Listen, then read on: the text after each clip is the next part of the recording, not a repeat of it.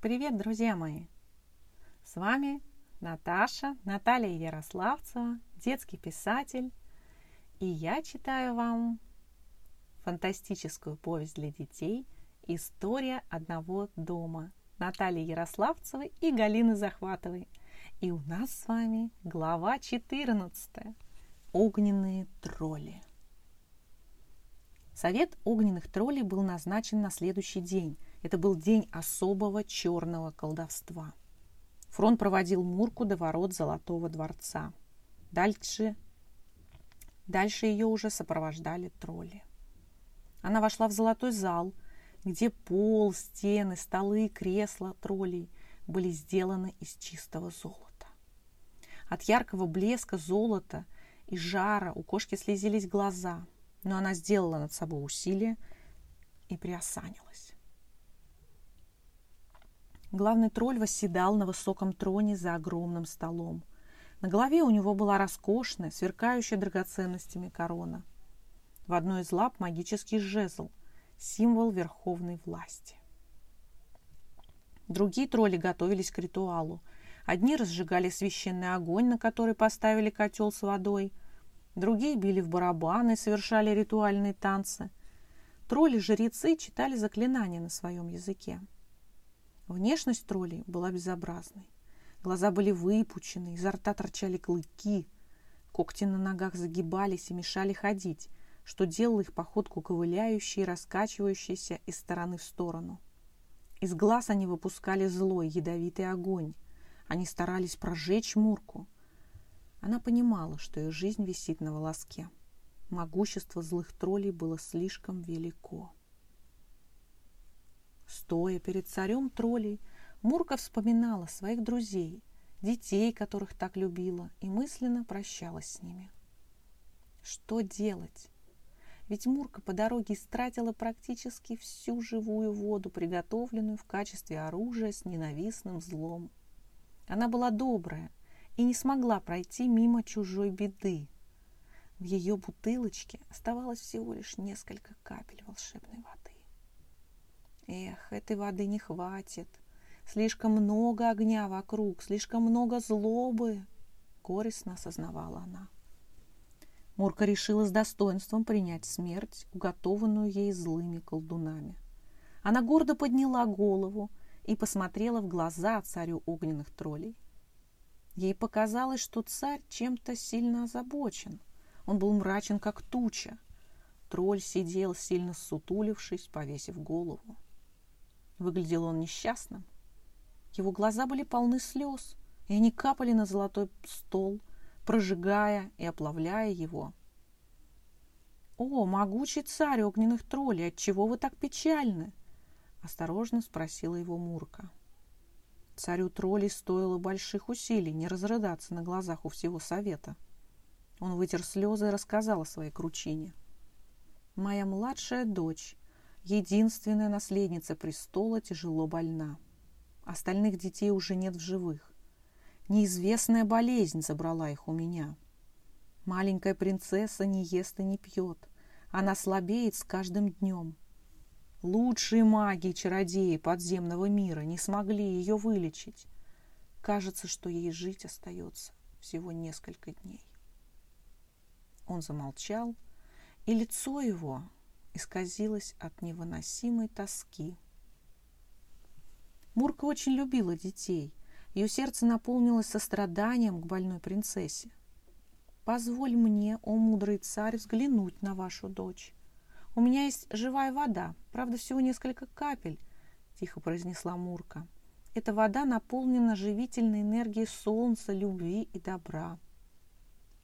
Прислушавшаяся, к разговору царя с Муркой тролли никогда не видели солнца, и тем более не знали ни любви, ни доброты. Слова Мурки им показались странными, и они громко рассмеялись. Но царь бросил на своих советников такой грозный взгляд, что глупый смех резко оборвался. «Пойдем, земной житель», — обратился он к Мурке. «Я отведу тебя к моей девочке». Если вылечишь ее, клянусь, одарю тебя любыми богатствами.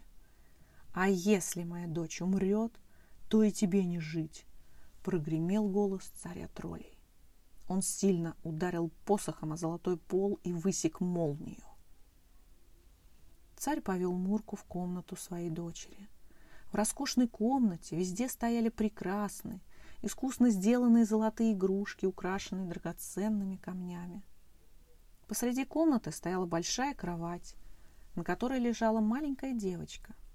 Она была прекрасна, как ангел. Бледное лицо обрамляли белокурые волосы. Она услышала, что к ней кто-то подошел, и с трудом открыла глаза небесного цвета. «Ах, какая красавица!» — подумала Мурка. «Как у такого монстра могло родиться такое чудесное дитя?» «О, великий царь! Ваша дочь прелестна, но осмелюсь вам сказать, в ней мало с вами сходства», — осторожно произнесла Мурка. «У троллей все дети рождаются очень красивыми», — любезно ответил главный тролль. «А вот к пяти годам после ритуала посвящения в огненные тролли лица становятся такими, как ты видишь. Поселившийся внутри нас колдовской огонь отпечатком ложится на лицо». «Злое сердце, злое и лицо», — про себя сказала Мурка. «Но дети не в ответе за деяния родителей, нужно помочь». На дне торбочки лежало немного лекарственной травы, той самой, которая когда-то исцелила Соломона. Она велела вскипятить немного воды, добавив в котел растения, Пропитанные силой солнца, она приготовила лечебный отвар. Когда он немного остыл, Мурка вылила из бутылочки последние капли волшебной воды. Маленькая принцесса выпила один глоток, потом еще и еще, и вот она уже присела на кровати. А когда допила до конца, заулыбалась, посмотрела на отца, а том глазам своим не верит. На щеках у девочки румянец появился, губки заолели – на ножки встала, к царю подбегает, обнимает и целует.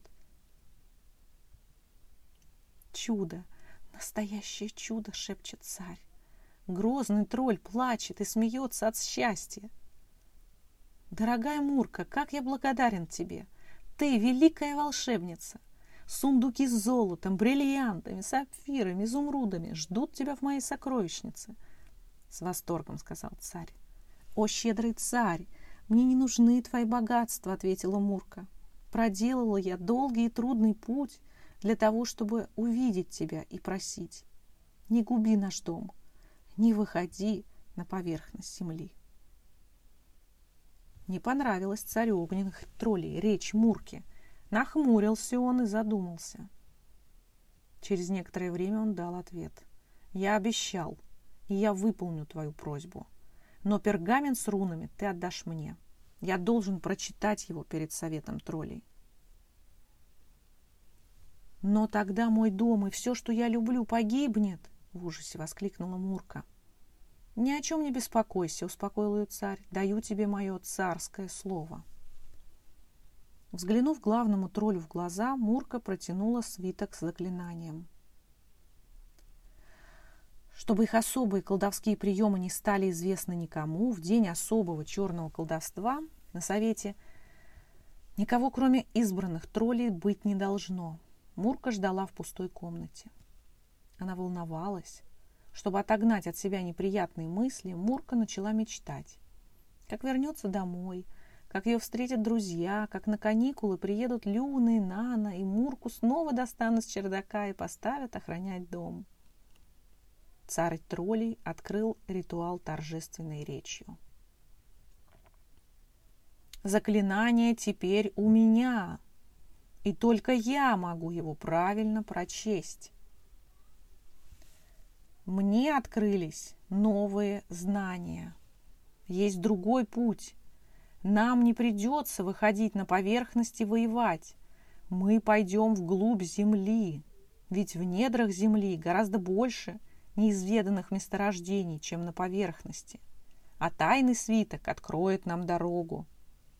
Так мы обогатимся и сбережем наш народ. Среди важных троллей, присутствующих на совете, прокатилась волна удивленного и недовольного шепота. Все переглядывались, но преклонение перед царем было сильнее неожиданных возмущений.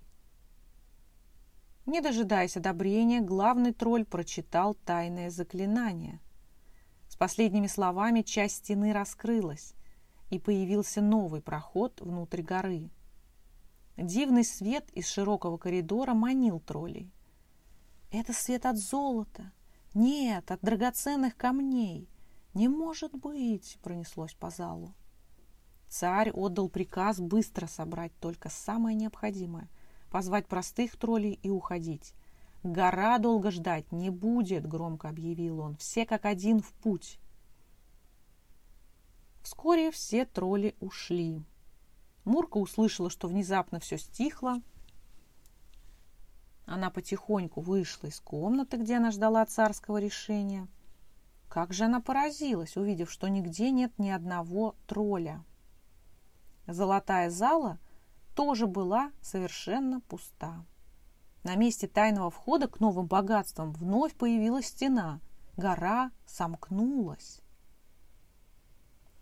А с вами была Наталья Ярославцева, детский писатель. И мы встретимся в следующей главе.